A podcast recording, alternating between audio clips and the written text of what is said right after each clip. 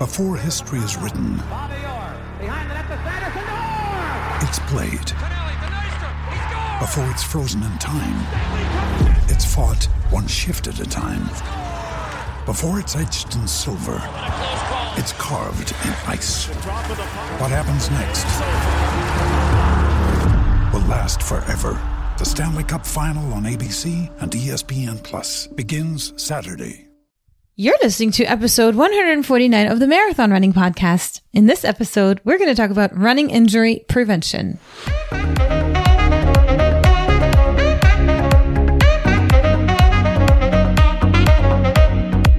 This is the Marathon Running Podcast by Letty and Ryan from We Got the Runs.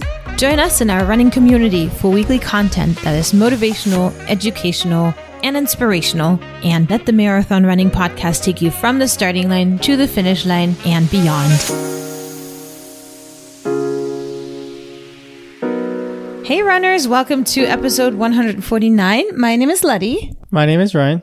And we are here today to talk to you about all things running injuries with spring races right around the corner because there will be quite a few races in the next few weeks and months. Which ones? So we have a couple of major world major marathons. Tokyo just happened, but we still have Boston. We still have London. And then of course there's a lot of other races in different states that people run before the summertime happens and people get ready for the fall races again. So let's get into it. Yes, let's do it. And let's do it in two parts. The first part that we're going to talk about is we're going to talk about running injuries in general, what they are, why they happen, and what you can do in general, again, to prevent those injuries. And then in the second part of this episode, we're going to be a little bit more specific. We're going to talk about the six most common running injuries. We're going to talk about what they are, why they happen, whom they can happen to, and what goes on in our bodies when they happened. And then maybe also give some tips on how to prevent them. So let's talk about part one. All right. So let's talk about running injuries. Running injuries can occur for a variety of reasons, including overuse. Overuse happens commonly when you do too many miles too soon, when you are running on uneven surfaces or too hard surfaces. And then also the most common running injuries from overuse can be shin splints, plantar fasciitis, um, IT band syndrome, and stress fractures. So shin splints is kind of a form of a stress fracture. Like before you get a stress fracture, you get changes in your bone marrow and other stuff that is the tibial stress syndrome. So another reason would be Poor biomechanics. So that's just another smart way of saying poor running form, muscle imbalances, um, mechanical issues. For example, if you overpronate when your foot rolls in, um, that can lead to knee pain. And then also your body kind of compensates and maybe you're limping. And so then, you know, that's how you can also get injured. And that's what they call the poor biomechanics. and the next one? Another reason you can get a running injury would be insufficient recovery. We're going to talk about how important sleep and recovering is between your runs because that's the time that your body needs to repair itself. And rest days and adequate sleep are super important. And the next one? Inadequately warming up. A dynamic warm up includes some stretches, but also mobility exercises that help prepare your muscles and joints for the exercise you're about to do. So another reason would be Another reason to get injured is inappropriate footwear. So if you wear shoes that are too worn out or that don't give you the support that your foot uh, necessarily needs, you can get injured. And obviously there's this whole can of worms that I don't want to open about how long you should or could wear your shoes. How much of that is really the running industry trying to sell you shoes versus how long can you really wear your shoes? But I think it's uh, to be said that if you wear if you wear high heels. If you wear high heels, you might get injured, or if you wear shoes that don't have enough support, they're not stiff enough, and you're putting high miles on it, you can feel the difference in your legs. So, And you're not conditioned for it. Obviously people could run barefoot and be fine, but you have to condition your body for it. If you try to go run with soft shoes or low shoes and you only ran with really supportive shoes, then you might end up with a problem. absolutely, that that's what I was trying to say. And then, of course, another reason to get injured is unfortunately your genetic disposition. Some individuals may have genetic dispositions with certain running injuries. So, you know, if, if you are prone to breaking your bones or if you have arthritis running in your family or tendonitis, then, you know, that could lead to an injury. Yeah, genetics. Um, I think more along the lines of just anatomical variations and stuff more than anything. Just But some people are also just predisposed to certain things like patella malalignment or other things that will end up, you know, causing issues. Exactly. So that said, now that we know the reasons why people get injured, let's talk about how in general those can be prevented. Mm-hmm. So Letty, what are some things you can control when it comes to your running? There are four things that you can do. Number one is be smart. Be smart with your training plan. Be smart with your training. If you have a coach, then make sure it's a good coach that doesn't let you overdo it or do too much too fast. Don't do anything crazy. So you can control that training plan. Obviously, if you've never run 50 miles a week, then you don't go from 20 to 50. That's basically what I'm saying. Mm-hmm. So another thing that you can control or should be able to control is your sleep. Um, sleep is very important for marathoners because it plays a crucial role in both your physical and mental recovery. While you are sleeping, the body heals itself and recovers from these injuries. As you know me, I would always like to know if there's studies that have proven it or at least suggested it. Yes, studies are always fun. There have been several studies that have investigated the relationship between sleep and marathon performance. And obviously, we're going to talk about a few of those. For example, in the Journal of Sports Sciences in 2011, there was a study that found that sleep deprivation impaired endurance performance in a group of trained runners. The study participants were asked to perform a 30 minute time trial on a treadmill after either a normal night's of sleep or a night of sleep deprivation. And the results showed that runners who were sleep deprived also had a slower recovery and a slower trial performance compared to those who had normal nights of sleep. And Ryan, right now you look like you are in that group of deprived sleep runners. Yeah, I'm in deprived sleep, but not running much. not running much, but still sleep deprived. So it's uh, showing your performance here on the podcast. So sleep is important. Mm-hmm. Another study published on the internet from the International Journal of Sports Physiology and Performance in 2014 investigated the effects of sleep extension on athletic performance among basketball players. And they found that after a period of extended sleep, which is 10 hours for five to seven weeks, the athletes had improved performances and measures of reaction times. So that's kind of crazy. I mean, to me, the craziest part of the study is that there are people that can sleep 10 hours a night for five to seven weeks. Yeah, you work on much less. I work on five hours and you too right now. So that's not, um, I don't, I don't know where they find these athletes, but how cool would it be to be a pro? And just sleep for 10 hours. Yeah. I don't think I could. But anyway, so all these studies show you that sleep is important. So that was number two. Number two is sleep is important. Number three, let's go into nutrition.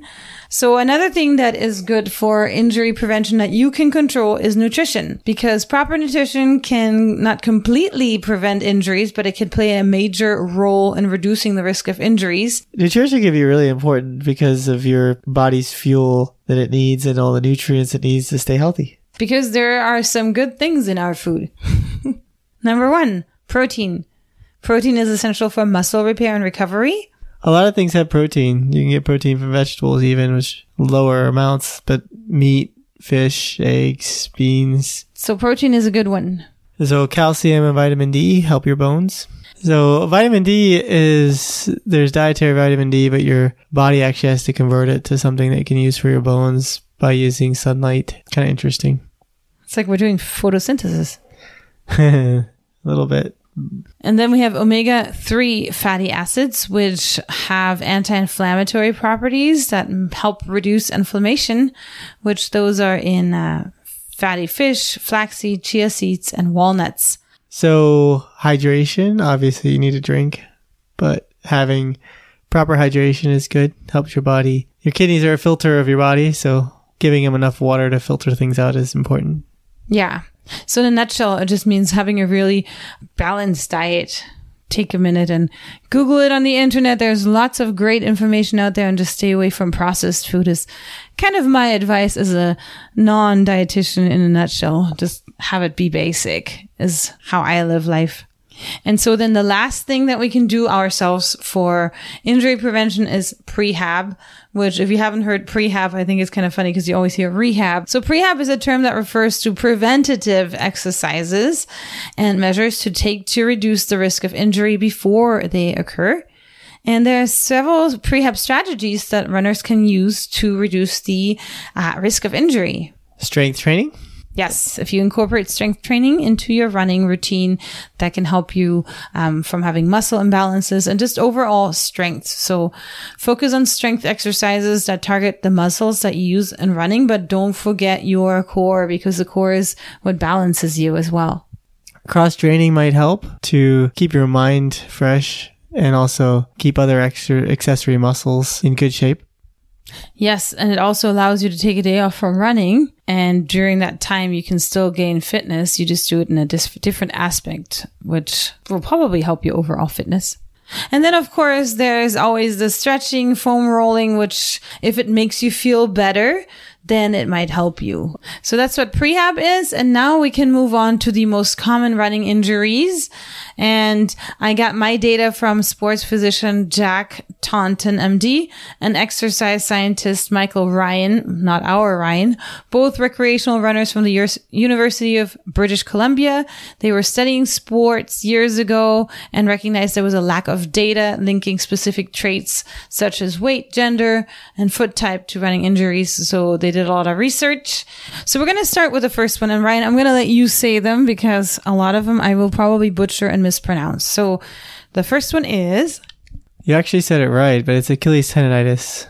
Yes. And what is Achilles tendonitis? So your Achilles tendon is in the back of your leg, I guess. It connects your heel or calcaneus to the soleus and gastrocnemius muscles. So the big muscles, your calf muscles that you think of. You have other calf muscles there, but those are the major ones that allow you to point your toes down. And itis at the end of tendonitis just means inflammation. So anytime there's an itis, it's just inflammation of the Achilles tendon in this case. Okay. And what it feels like is you have tenderness in your lower calf near your heel and that usually strikes when you push off your toes which makes sense from what I said. But yeah, the the tendon, if it's stressed too much, can get inflamed, hence itis, or it can get tendinopathy where it starts getting thickened or or other stuff too, and it can eventually tear, completely tear. Sometimes people tear their Achilles completely, and that's a difficult surgery and time off running. But yeah, and according to the data of Dr. Taunton, you're at risk if you're on the heavier side and if you run faster. So why does it happen? Because the Achilles absorbs several times your body weight with each stride and a faster pace and additional body weight puts even more stress on this one tendon that you have. Yeah, if you think of it biomechanically, all your body weight's going to one leg when you run, but not only just your body weight, because you're also coming down from a height. So it's got an acceleration. So it's more than your body weight is being supported by that tendon. Yes. And so then how to prevent it? According to them, you can strengthen your calf muscles and you can do that with your toes on a step where you lower and raise your heels. You can stretch your calves and keep the heel on the ground. You can do other exercises such as lifting your toes back towards your shin. Um, and again, you know, you're at risk if you are on the heavier side and you run fast or if you also regularly run hills because Achilles has to stretch more when you're running inclines. And now moving on to the second one of the six most common running injuries. Here we have medial tibial stress syndrome. Medial tibial stress syndrome. It's a mouthful. So, Ryan, what is medial tibial stress syndrome? It's also shin splints same thing. People hear about it. So it's basically when you start getting the changes that in your bone that eventually progress to stress fracture. Um, and there's different grades of it medically. And so like the initial grades, you just get like periosteal edema or edema around the bone covering. Then you start getting bone marrow edema or edema in the center of the bone. And then you start getting bone cortical edema or the thickened outer rim of the bone starts getting edema or fluid. Um, and then eventually you end up fracturing. So it's just basically like it sounds. The tibia gets stressed and it starts showing changes on, those are all on MRI actually. Um, and it typically happens in like the medial tibia, anterior medial tibia is typical spot. So front, middle, or front, inner, inner front tibia. Yes. So exper- you would experience soreness along the inside of your front lower leg. And who is at risk for this? Usually it's runners who whose feet roll inwards, so they overpronate. Um, other runners also who run on slanted surfaces, or if you have a high heel drop. Women who wear high heels, obviously not running, but if you have a heel drop in your shoe, that could also perhaps cause that.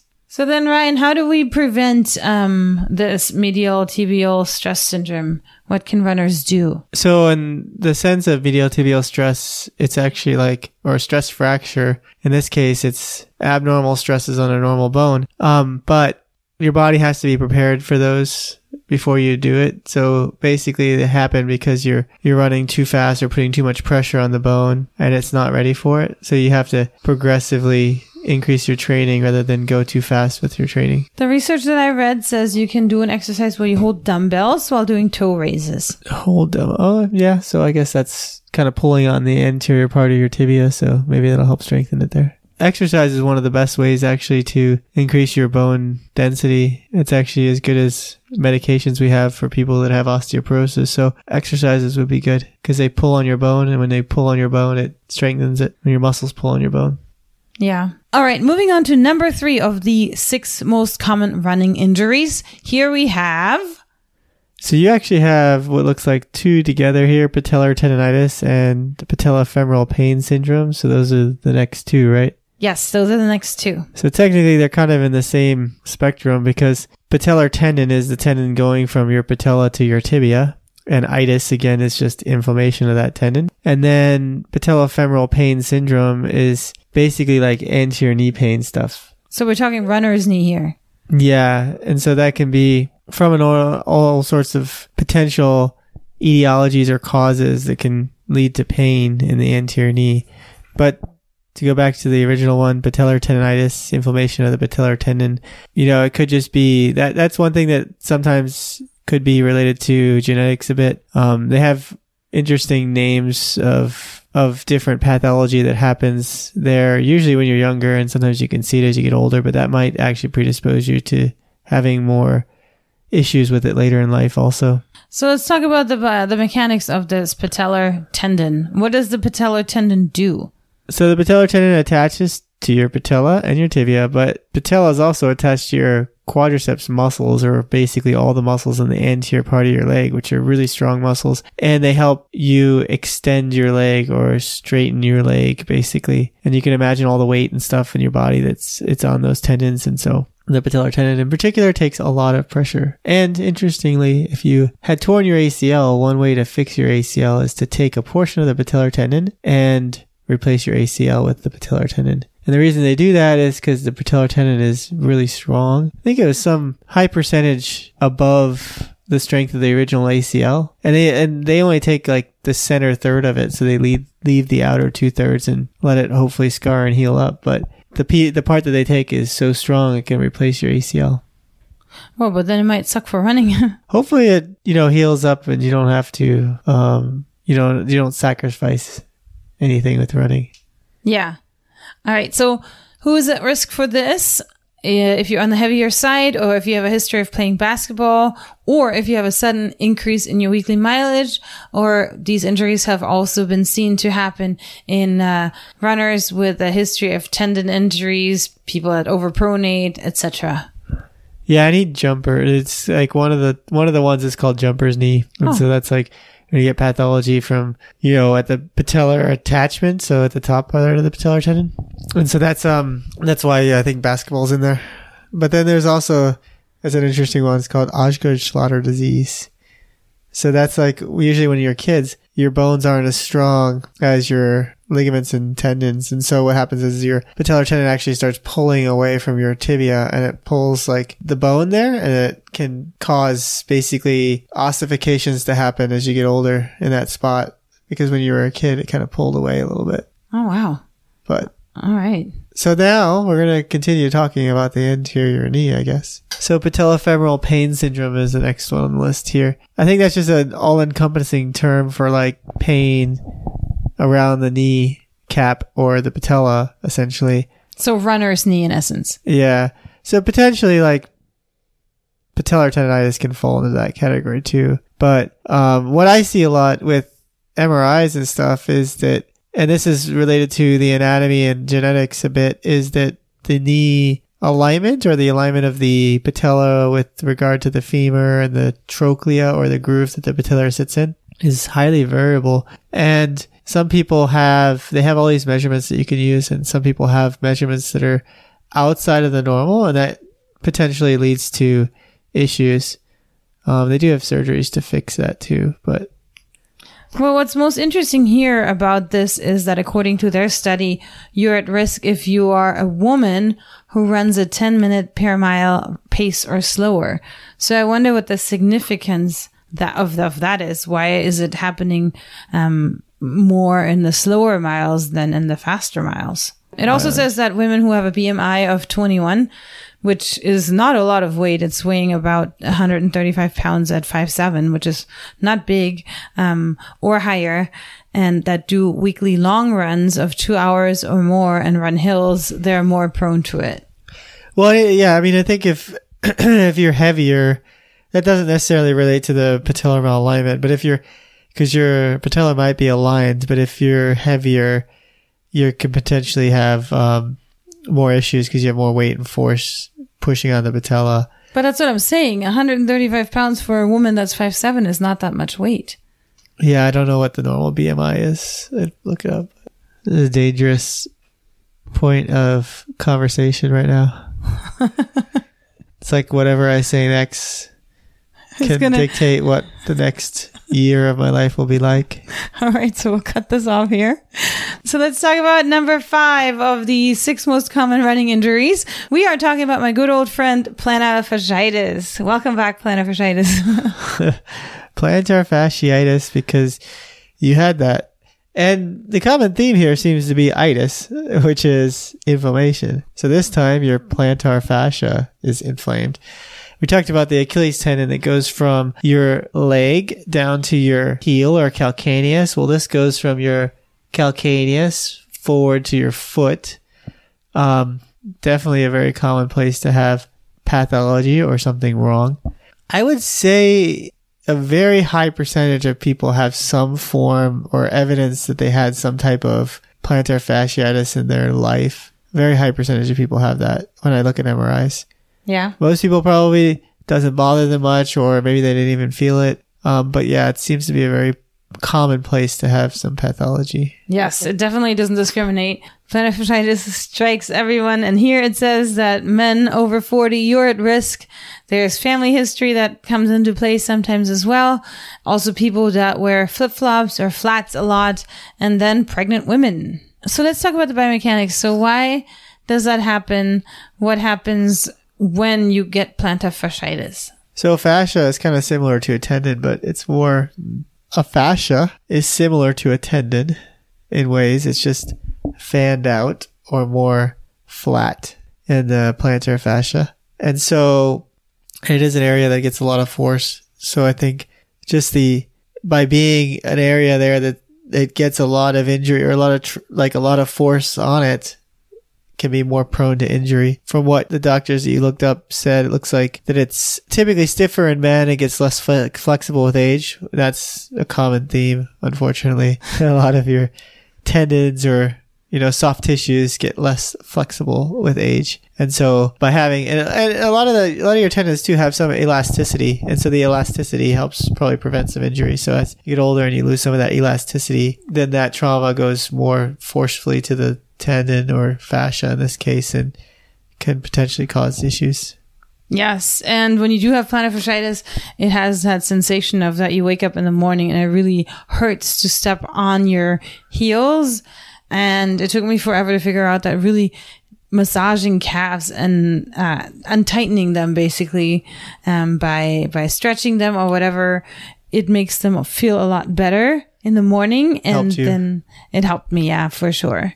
So then let's talk about how to prevent jumper's knee or runner's knee both. What can we do to avoid getting knee problems of that nature?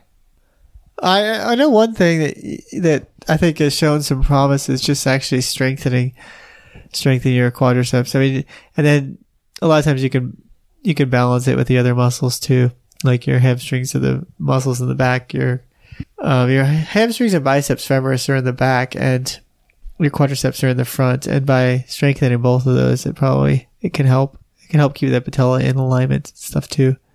All right, so now we're going to talk about number six of the six most common running injuries. And here we have iliotibial band syndrome. It goes from your ilium, or it's your pelvic, your lateral, kind of the outside pelvic bone, down to your tibia. So it crosses your whole femur. And it's a band. It's also kind of like a fascia. It's just a thinned, basically, ligament or so in this case, more and it can actually rub in your knee. And that's typically where people get it is as your knee flexes back and forth, it can rub against the iliotibial band and can cause inflammation and pain. Fortunately, it's not anything that's usually tears or has any major injury, but it can cause a lot of pain.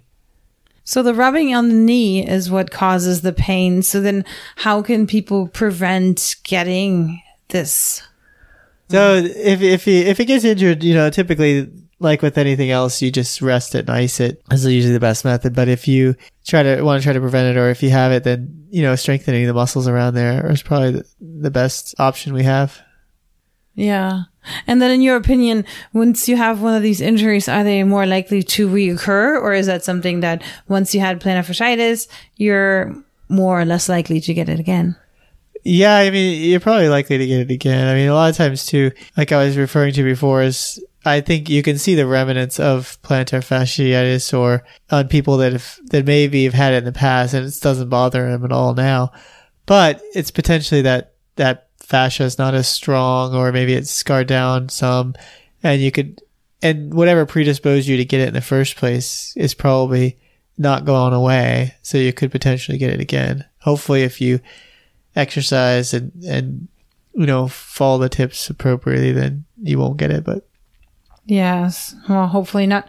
All right. So then that's it for the six most common running injuries. And we will definitely link in our show notes the study by Dr. Taunton and information where you can kind of look for what to do, how to prevent stuff and how to treat stuff once you have had it. Hopefully we've provided some information or at least reviewed some stuff and that people can use. Yes, that's always the goal here. Give us your feedback and let us know if you have any extra questions and we'll try to link you with the persons that um, can maybe help you. Or if you have any ideas for topics that you want to hear about, let us know. Yes, that's always also very welcome. You can reach us best at Running Podcast on Instagram. So good luck to everyone who's training for a current spring marathon. I hope you can manage to stay injury free. And with that, have a good week of running.